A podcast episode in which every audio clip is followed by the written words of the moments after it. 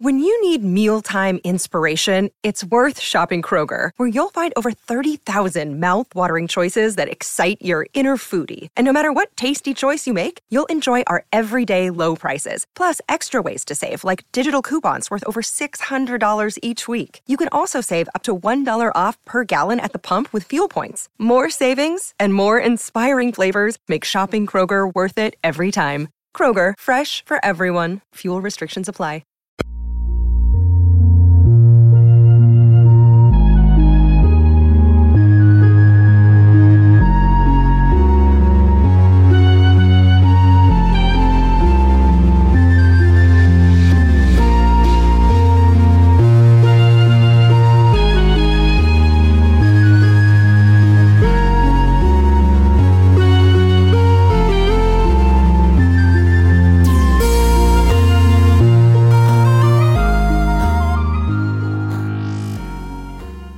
Well, welcome back to the Legend of Zelda Lorecast. I'm your host, Aaron, and joining me is my fellow host, Ariel. Hello. And we're going to talk more Legend of Zelda. I'm excited. but today's topic of choice is we're going to start talking about some of the races in the next two episodes that populate our wonderful world of Hyrule and the surrounding dimensions and parallel universes and things like that because we got to get these out of the way before we can get to the real history of what makes Legend of Zelda great. So, this episode, we're going to focus on more of our land based and our sea based creatures the Gerudo, the Gorons, the Zora, and the Hylians. Woo. so, let's get kicked off with the most prominent race in Hyrule and surrounding areas, the Hylians. So let's start our topic with the Hylians, where their most distinguishing feature is, and that is the fact that they look like humans with pointy ears.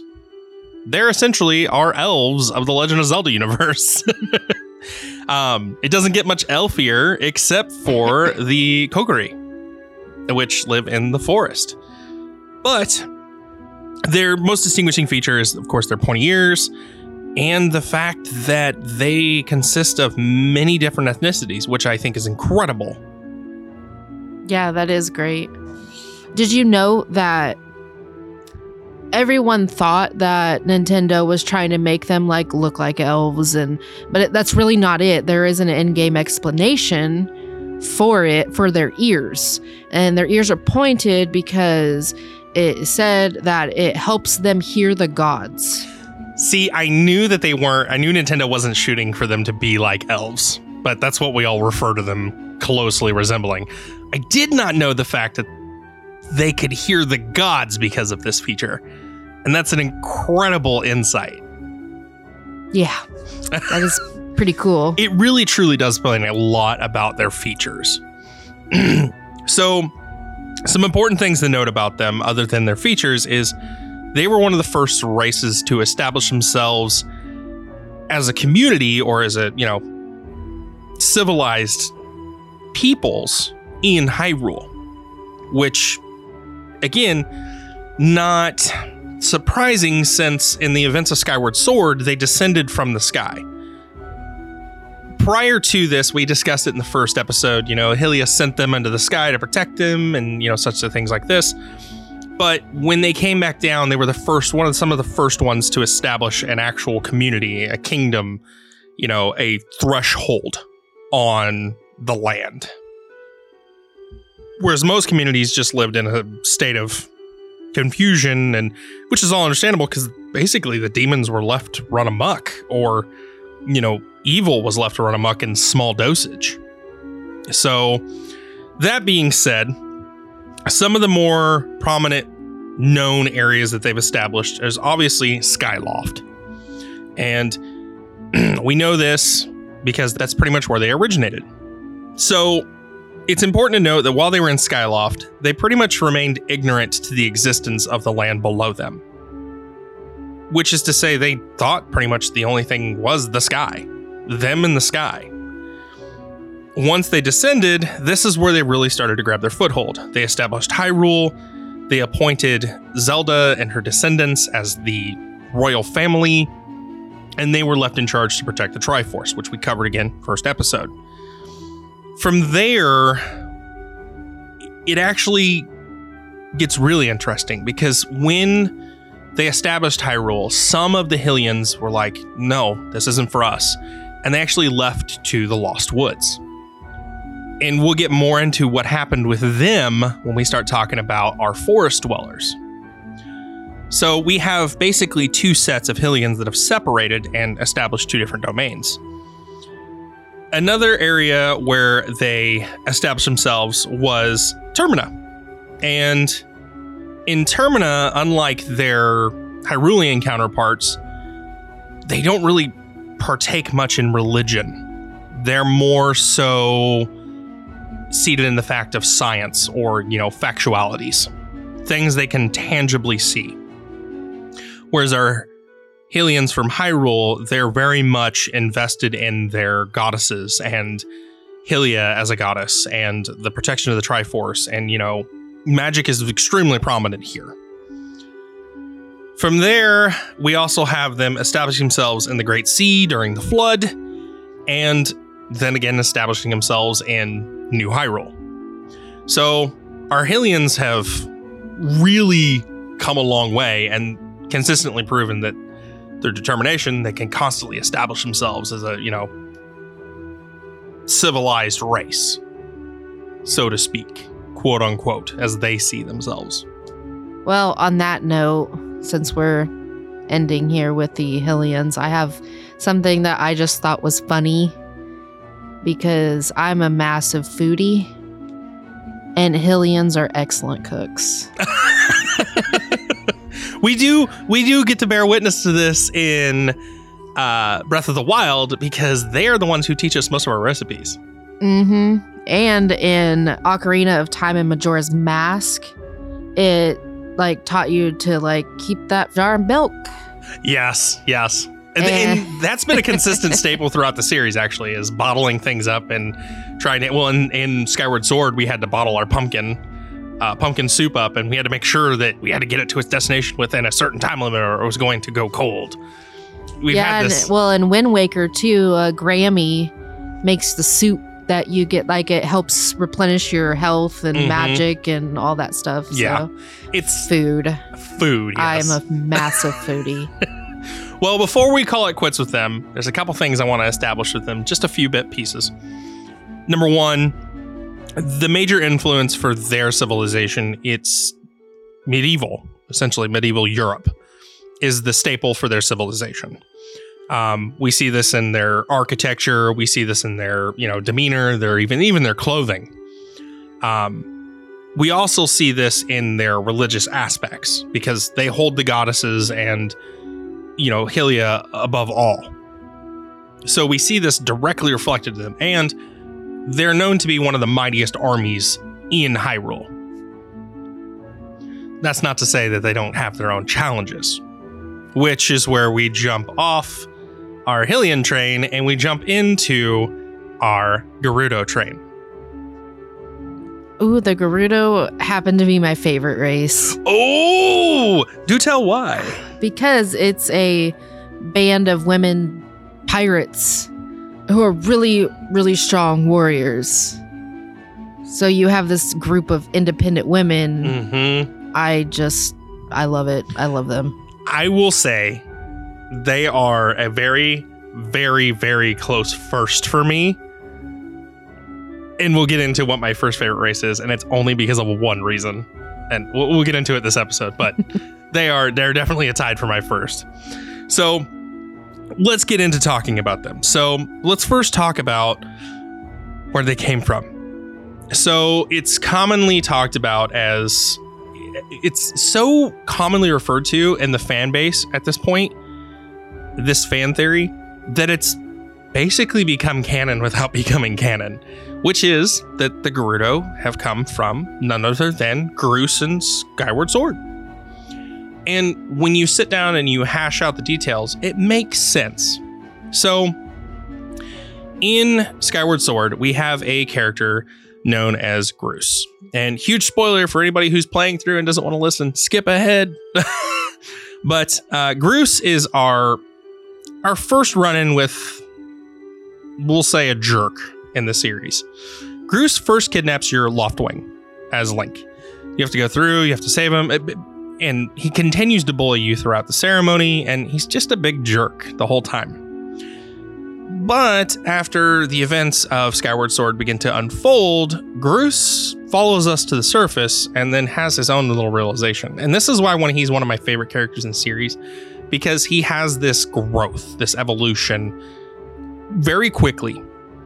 So when he lands, he's first terrified, and then Impa talks to him and he realizes he needs to be of assistance. He needs to help. So he helps you fight back the imprisoned and he helps you throughout the end game with different little things here and there. And he becomes almost a friend to you, a really good friend. But at the end game event, he decides he wants to stay on the surface and he wants to journey off on his own, almost like a self discovery. That being said, it's safe to assume that he establishes himself in the desert areas of the land. The reason that everybody firmly believes that he is the start of it all is because of his features. Now, Groose is one of the biggest Hylians or Skyloftians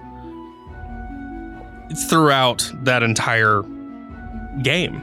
He is the biggest. He's physically built, he's very large, and he doesn't have the same pointy ears that the other uh, Skyloftians have. His are more rounded. He also has red hair. I mean, burning red hair. And he has the facial structure, which is similar to that of the Gerudo tribe. And he has one key detail that we haven't seen in any other race, which is those beautifully burning yellow eyes. He's got them, just like the Gerudos. So these are the reasons people firmly believe that he is the start of it all. It would also explain the whole men being the rulers of the tribe. Because if Groose was the first one to establish his, shall we say, kingdom, it would be natural that if there was not another male born, that they would continue to almost wait for one. and the Gerudo name itself is very similar to Groose. You know, it's not in the game we see him basically proclaiming he should lead, he should he should be a ruler of some sort. It's not too far off to say, especially since he named the land Grooseland, that somebody in his tribe was like, all right, it's kind of a silly name. We should do something a little bit better. How about Gerudo? And he was like, yeah, it's close enough. Let's do it. So these are all reasons why the fan theory basically works. And I firmly, wholeheartedly believe in it. So, yeah. I have a fun little fact.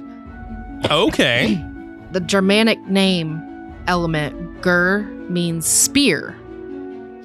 Oh, hmm So that's kind of a little nod towards their use of spears, and mm-hmm. you know, I kind of like that. Just thought I'd throw that in there. yeah, that is a fun little fact. I didn't know that. yeah, just a fun little fact. we see them use spears a lot throughout the series, but mostly in Termina. Uh, they're when they have their pirate, you know, kind of stronghold. They most of them pretty much carry around these halberd kind of spear-like objects. That's pretty. That's that's pretty cool.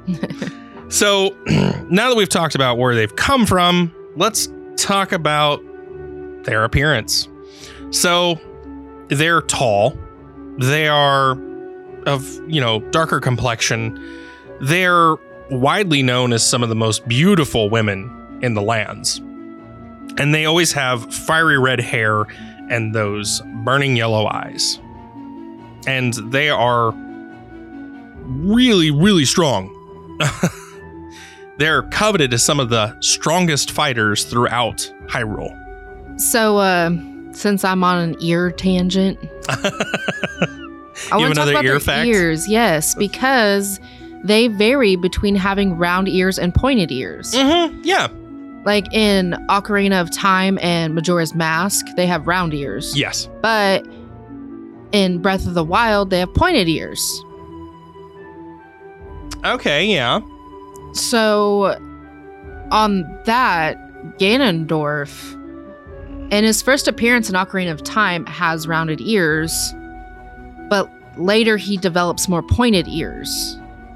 Mm. And it's heavily implied that it's because of him acquiring the Triforce of Power. Yeah, he takes on a more bestial appearance when he uses the Triforce of Power. We see that in Twilight Princess when he starts growing the like the tusks and things. Yeah. Like even like in Wind Waker and Twilight Princess, like he has the pointed ears. Mm-hmm. But another fun little interesting fact, like you find out in Breath of the Wild that um, the Gerudo have two legends explaining the change in their ears from round to pointed. So one of them is that their intermarriages with Hylian men have slowly pointed their ears Mhm. because, of course, they have pointed ears. Yep. But another funner one, the second one, I think is a lot more fun, is that their shame over giving birth to Ganondorf, who became Calamity Ganon, opened them up to hearing the voice voices of the goddesses. See, I like that one better, but the more believable one is the Hylians. Yeah, but that's why I said it's more fun. The second one's definitely more fun with their legends. So now that we've talked about a little bit about how they look and their appearance, let's talk about a little bit where they reside. Where they've prominently resided is in the Gerudo Desert. The name fitting of the people that live there. This desert is known as some of the harshest lands. The winds are hot and dry and just terrible. The lands themselves refuse to grow much. It's it's just barren. And that leads me into what happens to our beloved Gerudos. When well, first we have to establish that every 100 years a male Gerudo is born and made king. That's just the way it is.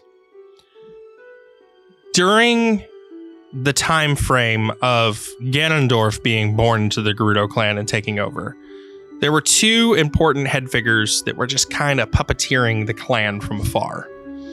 And these two figures are none other than the twin witches, Koume and Kotake, who are a huge pain in the butt.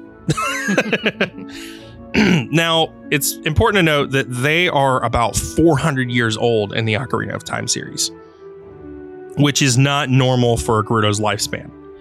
These witches have been extending their lifespan with the usage of magic.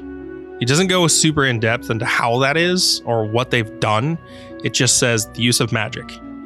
The reason that it's important to mention them right now is because this is where we truly get a taste of the Gerudo influence on Ganondorf, other than his birth into the Gerudo clan.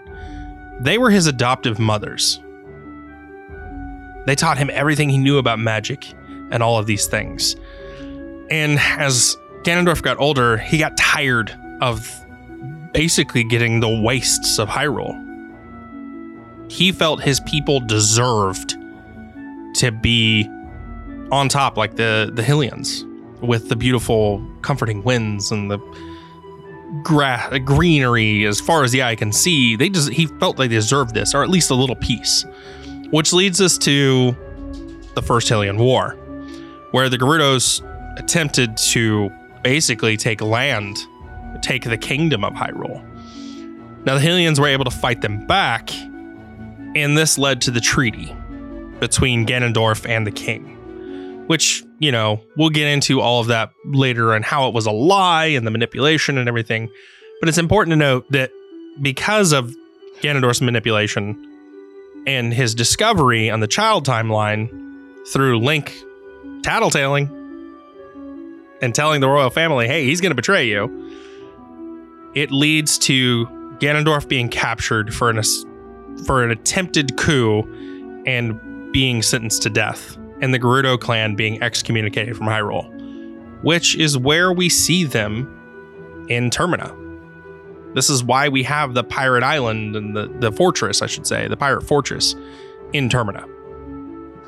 It's also worth noting that while they also live in Termina, the majority of them take up residence in the Desert of Doubt and the Four Swords Adventures. So during this time frame, they're excommunicated, and then shortly after Ganondorf is dealt with, they're invited back. And from there, we we see that they've established themselves in the deserts of Hyrule again, but this time they have more of a loyal pact with the royal family, which is reflected in the champion Urbosa calling Zelda her little bird.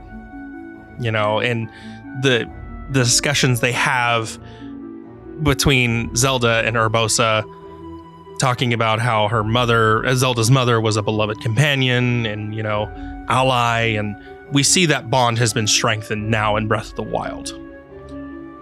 So now that we've talked about kind of where they've come from and how they've gotten to where they are today, I think it's important to note a few more things and details about their skills. I mean, we know them as some of the strongest fighters, but what are they good at? Well, they're excellent swordsmen, or swordswomen in this case. They're crazy good with scimitars, spears, weapons of the of any of that variety. But they're exceptional at horseback riding and archery. And that skill is held above all else with the Gerudo clans. In Breath of the Wild, we see that they've traded horseback riding for sand seals. They have now uh, figured out how to sand surf essentially using a seal, which is even more incredible. yeah, that sounds pretty awesome. so, their religious aspect of them is essentially they used to worship the desert colossus, which is an evil goddess. And in Breath of the Wild, you know, after everything happened, they kind of rejected the desert colossus. And in Breath of the Wild, it's revealed that they no longer believe in the goddess Hylia. They've just abandoned all faith in goddess Hylia together. You know, some Gerudo back in the day did believe in goddess Hylia and everything else. Now it's just gone. What they have put their faith in now is the seven heroines. They see them as their divine protectors.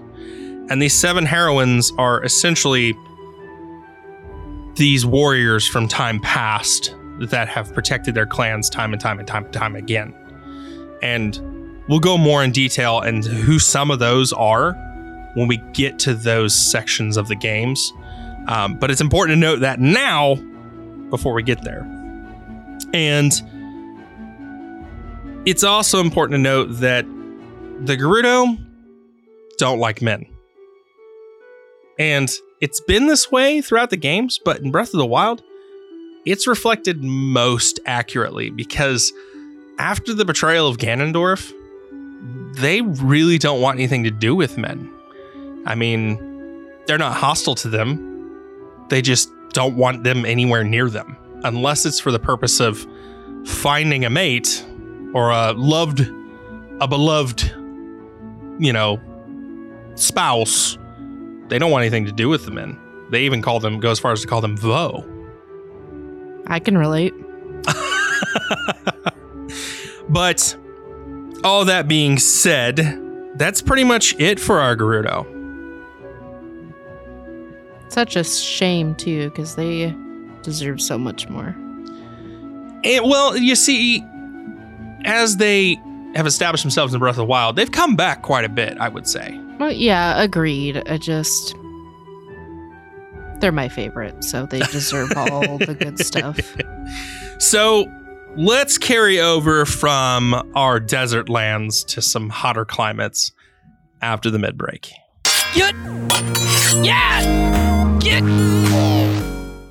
Well, here we are in the middle of the show, taking ourselves a nice little break and getting into some some Legend of Zelda goodies.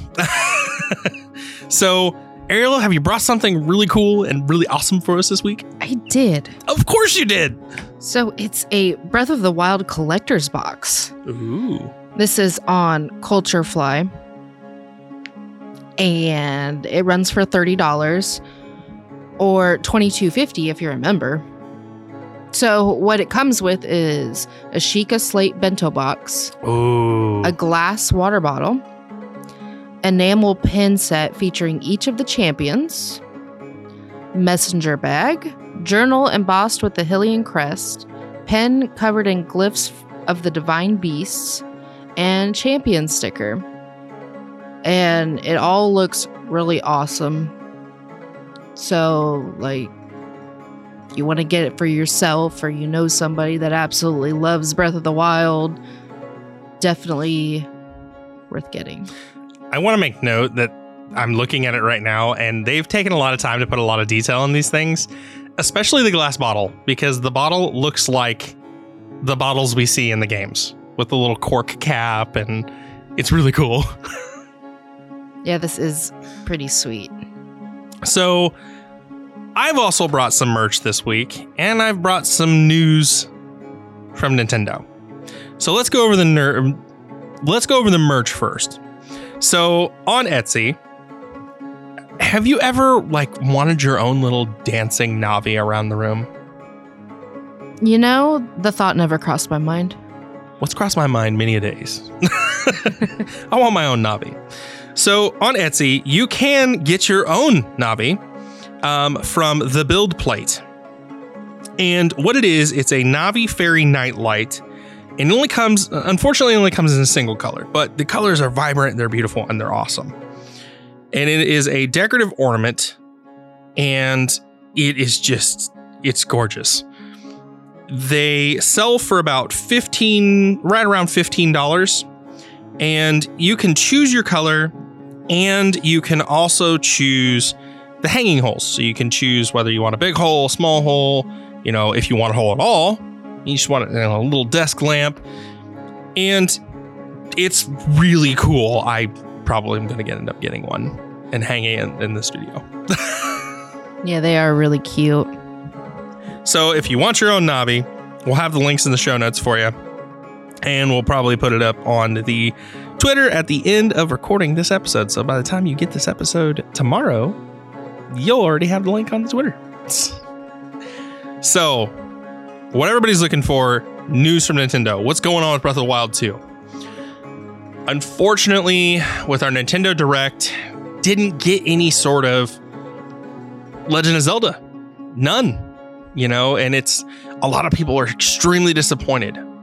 But I'm here to tell you don't be.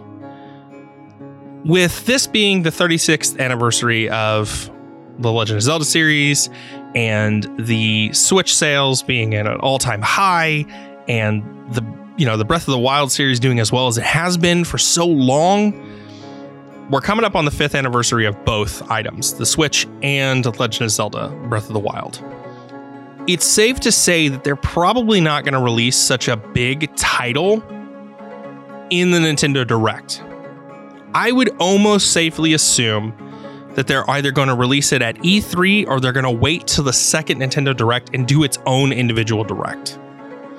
Especially with us getting Majora's Mask released to the online N64 emulator that we have through the Nintendo shop, I'd say I'd say that safely here soon we're going to hear something in the E3 about the Breath of the Wild 2. Woot woot.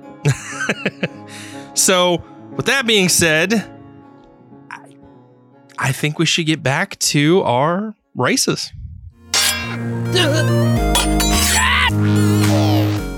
Well, here we are back from our mid break. And we're going to go somewhere a little hotter now to talk about our particular race. And if you're a Legend of Zelda fan, you already know who I'm hinting at.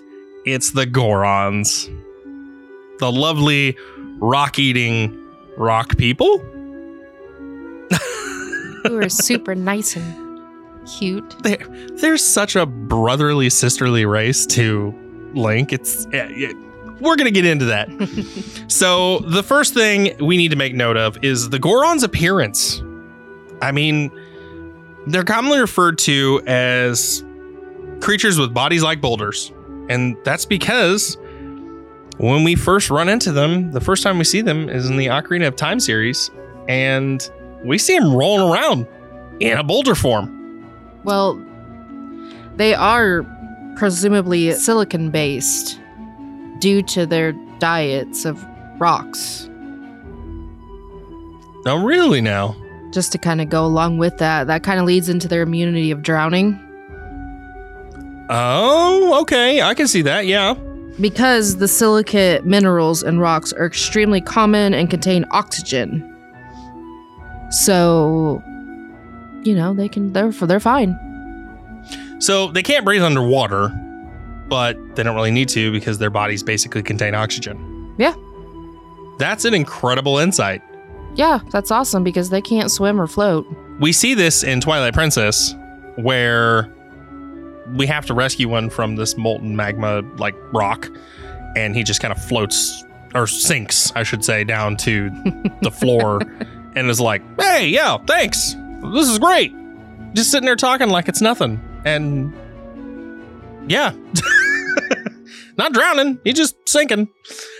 So, with that being said, let's go into a little bit uh, about the Gorons. So, they're a race of rock people, like we've discussed. Um, we find them in Hyrule, Termina, and pretty much almost everywhere. Since here's here's the cool part about them, they've existed since ancient times, where the goddess Hylia ruled, and have always, always, always had extremely close ties with the Hyrulean royal family. Because of that, they are literally survivors. They're capable of surviving and thriving in any environment. And during times of crisis, they have survived by migrating to different climates, different areas, and pretty much just forging and making it their own. So these, though the Hylians pride themselves on being this established, you know, race of civilization and everything, the Gorons don't really need all that. They're just like, we just need to survive. So there are survivors. There are tanks. It is no we need to make note here that they are mostly known for not having identifiable female members. So all Gorons basically look like males. And we haven't ever been able to identify a female out of the Goron you know, kind of species ever. So, that being said, they mostly dwell in mountains. They thrive best in mountains. Their sizes are completely sporadic. They've been small, they've been they've been big, and they've been huge. Uh, the first one that comes to mind whenever you say huge is Biggoron, who is just about roughly the same size as Death Mountain, which, as fans of the series, we know Death Mountain is huge. And he's who we go to to get Biggoron sword in the Ocarina of Time. So, that being said, their legs are short, their arms are extremely long. They have these rock like surfaces along their backs, and they have those big old beady cute eyes and the big old mouths. And their skin tone often reflects that of dirt or boulders. Yeah, they're absolutely adorable. They, they are pretty cute. The babies are even cuter. um, their primary source of food is another thing that we need to note is the rock sirloin. And the rock sirloin is actually harvested from Death Mountain, and because of, I want to make note of this because during Majora's Mask, when you have to save one of the Gorons from basically starvation and the freezing cold, he asks you to get a rock sirloin. When you bring it to him, he says, Oh my gosh, you know, he says something along the lines of, Oh my gosh, this is such a tasty treat that I haven't had in a long time, and it came all the way from basically Death Mountain. So it's safe to assume that the Gorons often do dealings with the Gorons of Hyrule often do dealings with the Gorons of Termina, and vice versa. We also get this from basically who they are. They're they're known majorly for being really diverse in the trade system throughout all the games. They're the people we know to be mostly the merchants, and we see this definitely in the Breath of the Wild series and the Wind Waker series when we have the traveling Gorons who try to sell us stuff all the time. So, a couple notable feats about them. They have immense physical strength, which they're incredibly proud of. And they often hold competitive tests with each other, wrestling matches to see who's the strongest. And they cannot swim, which we know from you talking earlier, they just sink straight to the bottom. Yeah. They're rocks. Um, they live in close knit families, and like I said, they they typically d- dwell in caverns or below mountains. Um, but they're close knit, and they really rely on themselves, which we see throughout the series, where they refuse to ask for outside help. I mean, we see this in De- when their food supply is cut off at Death Mountain. And we see this again in Twilight Princess when they refuse to ask for any help, and they even almost go as far as to basically not so much shun Link, but just say, "Hey, do what you need to do and get out, man," because we don't we don't really want any problems here. It is until you prove your worth to them, which comes down to them honoring strength above all else. It isn't until you prove your worth that they allow you to aid them, or they even ask for your aid. They often refer to each other as brothers. They are known to be one of the more friendly races because of this. You know, it's they try to love everybody, and this is why they are lovely little friends. But they are known to have a dark side, which takes place when the same place as the Gerudos, because they actually helped the Hyruleans to fend off the Gerudos in that war. They have extremely close knit ties with the royal family, like I said before. They will go up to bat with the royal family at any moment's notice. And it is because of those ties with Hylia. So, all that being said, a couple things I want to note about them and their culture. Gorons are famously known for their love of entertainment, singing, and dancing, which you wouldn't you wouldn't really picture these giant behemoths doing this. You'd think, you know, wrestlers and no, they often actually find themselves dancing and singing and having a jolly good time. They prefer the theatrics more than they do the actual physical combat, which is incredibly hilarious when you think about it. Uh, another thing worth noting about them is it is customary for Gorons to paint their bodies. The patterns have changed throughout the different series of games, but it often depicts some sort of traditional symbol or greater meaning. Um, the most prominent symbol we see is the crest of the Gorons, and we see this honestly throughout the series, which actually reflect, uh, reflects mostly the spirit stone that we're given in Ocarina of Time, which is Din's, you know, Din's fire stone. And that's probably because that's that's what they were appointed by Din to watch over. You know, this is your responsibility. And like we know about Gorons, they're a very proud race. And they uphold honor above all else. So, there's some little tidbits on the Gorons. I got a couple tidbits to throw in there too. Oh, let's hear it. Well, it's believed that they have low intelligence, but it's actually the opposite. They are a pretty intelligent race. Mm-hmm. They just look like big dumb oafs. you know, we do get to see a lot of this in the. We see the first batch of this in the Ocarina of Time when the Biggoron sword's made.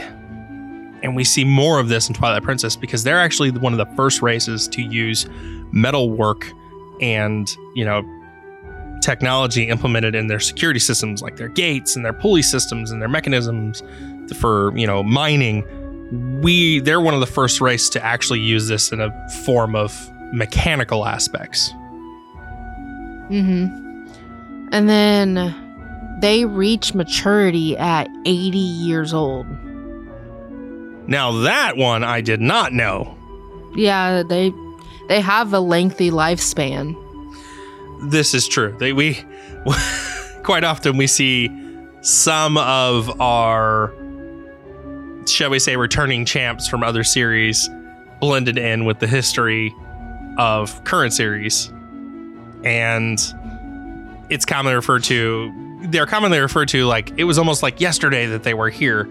So, do we have a lifespan on them? I don't have a definite lifespan, but they have similar lifespans to Hylians, Gerudo, and Rito. So they, Okay. they live a decent time. Okay. Well, there's plenty to talk about with our Gorons, our Gerudo, and our Hylians. We're just hitting the important parts now, and the details, the fine details, will come much later in the series. And so, with that, we're going to go ahead and shift from our hotter climates to our cooler ones. And I'm talking about the Zora domain, my favorite species, Oh, and why is that? because they can swim up waterfalls. That's the reason? Yeah, because that's awesome. Well, you're right. It is pretty awesome. so, the Zora and the Legend of Zelda series are fish like people. Now, I'm going to read a short little blurb from the Zelda Encyclopedia to describe them. So, the Zora are a race of Hyruleans uniquely adapted to thriving in the water. Their features resemble those of Hyruleans, but with characteristics not unlike some fish. Zora have large fins on their arms and flippers on their feet, enabling them to swim freely in the rivers and lakes they call home. So, with that being said, it's important to note that Zora primarily make their habitats in fresh waters, but they have been known to dwell in more ocean spaces and, you know, places like that. They're not unable to dwell in those areas, it's just they like to stay in the central hub or close to it, which is called the Zora domain. Now, the Zora domain is where the royal Zora family resides. And it's important to note before we go too far into the royal family of the Zora that all Zora uphold this honor and deep seated, almost need to protect and defend their legacies. And it's also important to note that since ancient times, they have aligned themselves with the Hyrulean family. They didn't start to deviate until after the Ocarina Time, which we'll get into. But anyway, the royal family of the Zora usually appoint the female or the daughter, the princess, as the sage. Now, this is an important and crucial role because the sage's sole duty is to protect none other than the Zora Sapphire, or as we commonly refer to it as the spiritual stone of water. It is the sole purpose of the princess to be in charge of protecting this. And it has been until after the events of Ocarina of Time. That's an incredible task to throw on such a young person because they're given this task at birth, basically. After they're raised to a point where of maturity, that's it. That this is your whole sole job. It's almost kind of sad. It really is. I mean, but that's the way of the Zora family and the and the clans. They they uphold this system above all else, and that's the way they're raised into. They're a very noble race, and we see this throughout the series. Unless we're going through the child or the failure timeline where you die as the hero, then they start to become a little bit more monstrous. That's when they take on more fish like features Yeah. than the humanoid. So let's get into that. So there is a timeline split, which is another reason why I love this species above all the other ones, because it's so diverse. There's a timeline split after the events of the Ocarina of Time. So we know we have three timeline splits. We have the hero is defeated, we have the child timeline, and we have the adult timeline. In the heroes defeated timeline, that is where they'll take on their more bestial appearances and they basically the relationship with a Hyrulean family becomes soured. However, it's not it's worth noting that at a certain point in the link between worlds, Queen Oren attempts to rule over the Zora, but this causes a split. Some follow her and others decide to take their own path and these are the ones that become more primal and more aggressive. And at some point, the primal and aggressive ones basically they dominate and we get the hostile versions in Adventure of Link. And these are the ones that will not hesitate to spit a fireball at you. and they do take on that more bestial fish. And when I say bestial fish, I mean they basically look like fish with legs and arms. And they've got these sharp, you know, vampiric, almost vampiric like teeth, and they're just very aggressive. So that is the hero is defeated timeline. The child timeline sees them in an era of prosperity where the Zora monarchy continues to reign supreme and it continues to grow. They do get a little hiccup here when their queen is unfortunately killed due to the invasion of Twilight. However, the prince, Ralis, does assume the throne at the end of all this. So they continue their prosperity. And the third split is the adult timeline, where we end up seeing the world completely flooded. And the, because this flood isn't natural water, it makes the waters inhospitable to the Zoras to live in. It's important to note here that the Zoras can move back and forth on land, but like we said before, they typically like to stay in the water or stay close to the water. Here it's made impossible. So after generations, they begin to evolve into what we know now as the Rito, which is the bird like people. And we'll get into them next episode when we start talking about more forest dwellers. But it's incredible to think that we have three splits of this one race. And they've gone through the most dramatic of changes of all the races in Legend of Zelda history. We've got our aggressive, we've got our, you know, Royal Supreme, and then we have our evolved sky dwellers. I can understand the change between becoming more aggressive and bestial. It just fascinates me that they went from fish people to bird people. Oh yeah. I mean, in, in and only in a century. It was a total of a century that this evolution took place Mm-hmm. Which yeah, we'll discuss that more with the next episode. Yeah. But yeah. So now that we've talked about this timeline split, let's talk about some further characteristics. So let's focus on our child timeline. So in the Ocarina of Time, their appearance is more humanoid than it is fish. Um, the only real fish like features they have, other than their blue tinted skin and their scales, is the fact that their head looks kind of like a dolphin and they have these very large fins on their arms.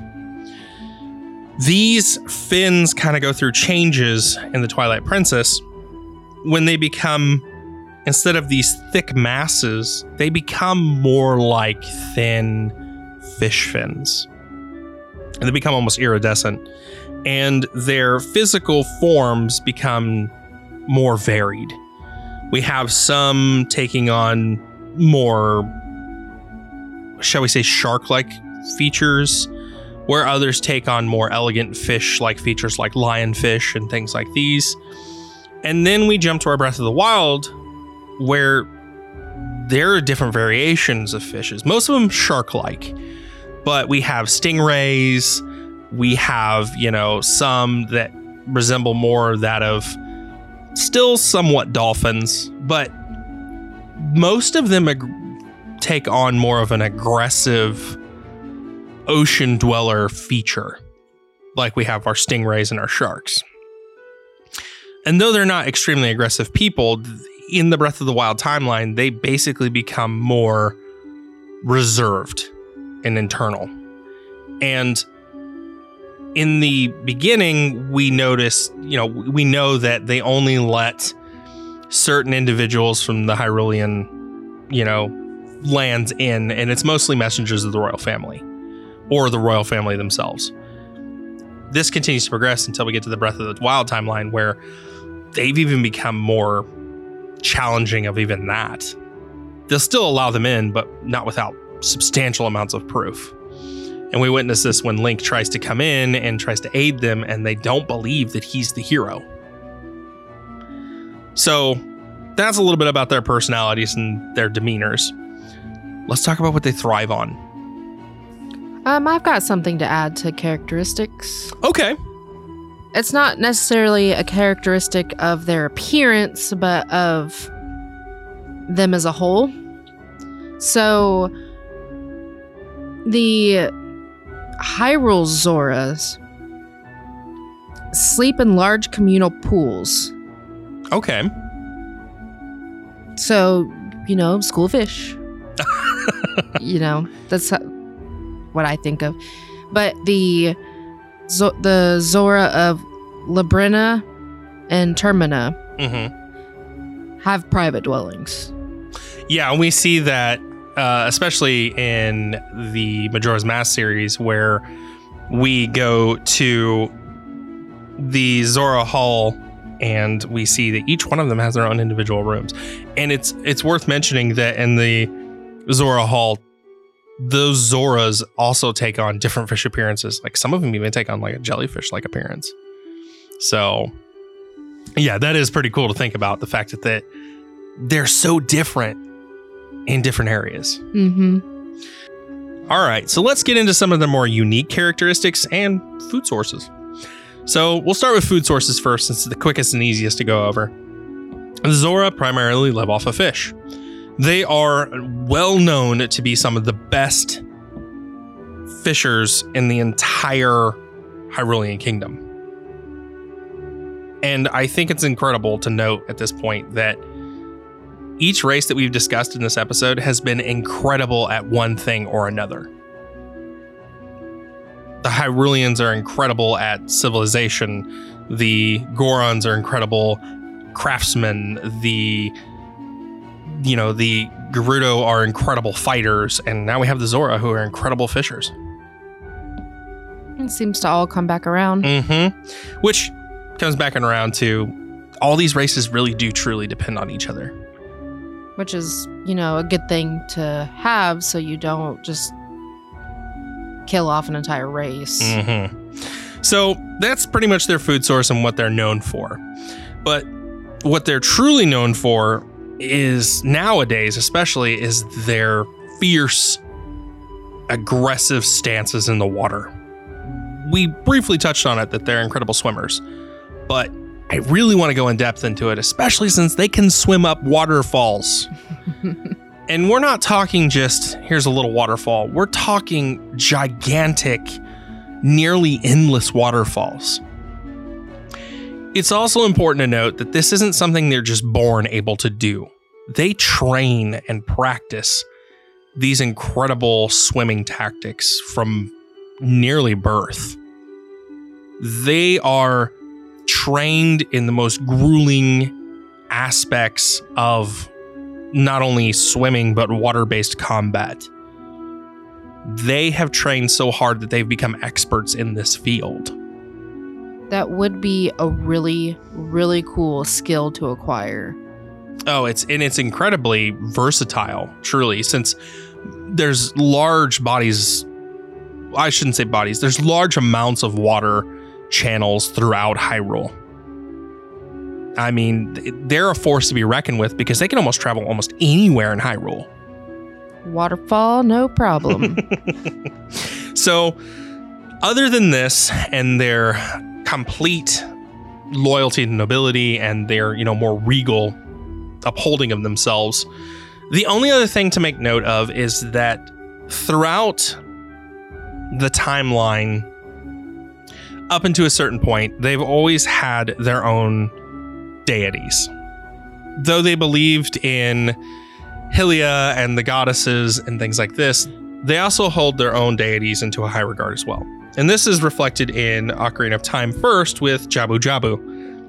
So, Jabu Jabu is this large fish like creature, which I said before, it's the sage's job to protect the Zora's Sapphire, but it's also their job to take care of Jabu Jabu and all his needs. that sounds intense.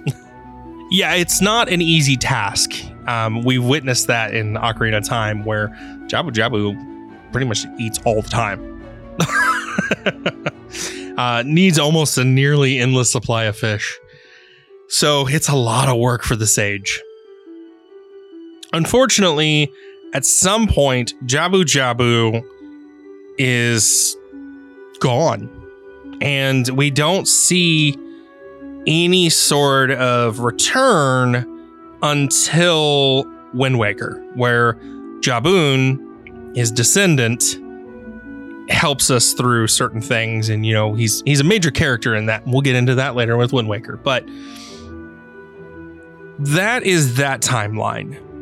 In the timeline of Breath of the Wild, however, they they hold in regards the same concept as the almost the Gerudos, where they worship their past warriors more so than not than anything. And we witness this for some of the slates that we find throughout the Zora domain and some of the stories that are told and how they're told. It's not so much that they're worshipped, that they're held to a high honor. So that's a little bit about Zoras. It's a little bit that I have. I think you said you had another fact for us. Well, I do. So Zora lay eggs, much Mhm. like, you know, fish do. Yep. But what I found interesting is they hatch one to three days after being laid. So I'm so glad you said something about this because that's incredibly quick for those things to hatch. It is very quick, but they have to be in the right temperature. They Mhm. can't really alter too much, and they have to be together. Mm-hmm. Which we see in the uh, Majora's Mask, where we have to rescue all the eggs and put them together and climate controlled water and Yeah, I just one to three days. yeah, that's incredible. Especially since they have one of the longest timelines of a species. We see their age reflected in their monarch because in several games we have the same king, or at least the mention of the same king. But we'll get into that stuff when we get deep in detail in those games. So I don't want to get too far ahead of ourselves here. Oh yeah, the Zora and the Sheikah have the longest lifespans, but the Sheikah kind of outlives them. But we'll get into that later too. I'll say we'll get into the Sheikah next episode. So I'm really excited to get into this. But that's all I have on the Zora. And this episode was quite a long one, It was. But I enjoyed it. And uh, I'm excited to do the next one too. so, with all that being said, thank you all for listening. We hope you enjoyed this episode, and we hope that you share this with a friend, uh, family members. You know, we hope you share it with anybody and everybody you can. And we just truly appreciate you listening. So, until next time, thank you, and we'll see you later. Bye. Thank you all for listening to the Legend of Zelda Lorecast tonight. We hope you enjoyed yourselves. If you did, tell a friend, leave a review. We'd love to hear from you. You can chat with us all things Legend of Zelda on the Robots Radio Discord, or you can get hold of us on our Twitter at LOZ Lorecast. Intro and outro were done by Bitonal Landscape. Links are in the show notes below. Till next time, dear listener, it's dangerous to go alone. Take this.